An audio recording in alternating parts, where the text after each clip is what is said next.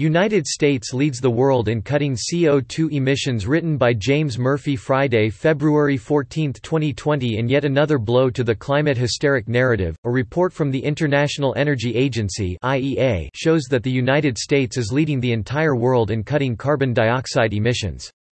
The findings shatter the myth that the United States is holding the world back in attempts to reduce carbon dioxide emissions, which climate alarmists say are the main reason that the Earth is in danger from global warming. The United States saw the largest decline in energy related CO2 emissions in 2019 on a country basis, a fall of 140 Mt, or 2.9%, to 4.8 GT, the report said.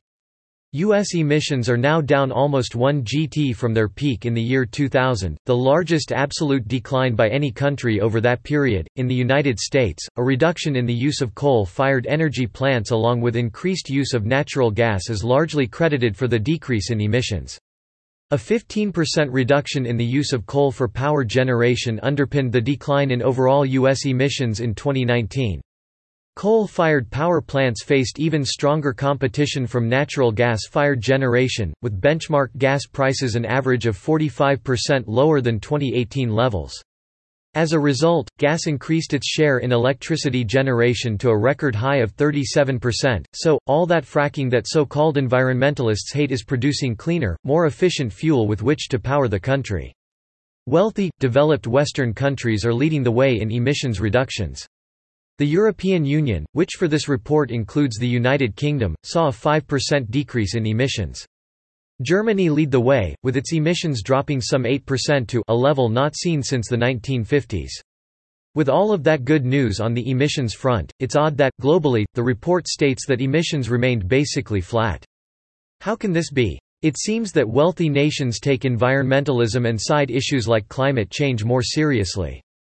The good news that Western emissions are falling are offset by the fact that the two most populous countries in the world, China and India, are continuing to rely on fuel that is dirtier and produces more emissions.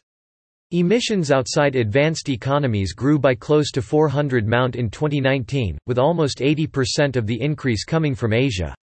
In this region, coal demand continued to expand, accounting for over 50% of energy use, and is responsible for around 10 GT of emissions, according to the report. In China, the report cites the country's sluggish economy and green innovations as reasons for emissions not being worse than they were. In China, emissions rose but were tempered by slower economic growth and higher output from low-carbon sources of electricity. Senator Ted Cruz R. Texas weighed in on Twitter, fact you will never see on the 6 o'clock news, U.S. emissions fell 2.9%, or by 140 million tons, continuing the trend of the United States leading the world in total emissions decline since 2000. So, despite electing Donald Trump and leaving the Paris Climate Accords, the United States is the country with the best record in reducing greenhouse gases since the year 2000. What does this tell us? The simple fact that the wealthiest nations in the world lead in CO2 reductions tell us that if anthropogenic climate change were a major problem, and despite what you hear in the mainstream media, this is far from a settled matter, it would be wealthy, stable nations with good economies that would lead the way in combating it. The surest and quickest way out of the world's carbon emission problem is to create wealth in poor countries. People who are healthy, well-fed, and sufficiently housed are far more likely to worry about the environment than people who have to struggle to stay alive each day. Capitalism and free markets create wealth far more efficiently than alternatives such as socialism and communism. But you won't see climate hysterics such as Alexandria Ocasio-Cortez or Swedish teen climate activist Greta Thunberg celebrating this news.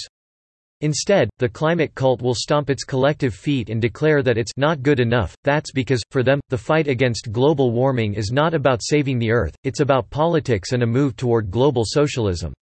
It's not climate change. It's political change.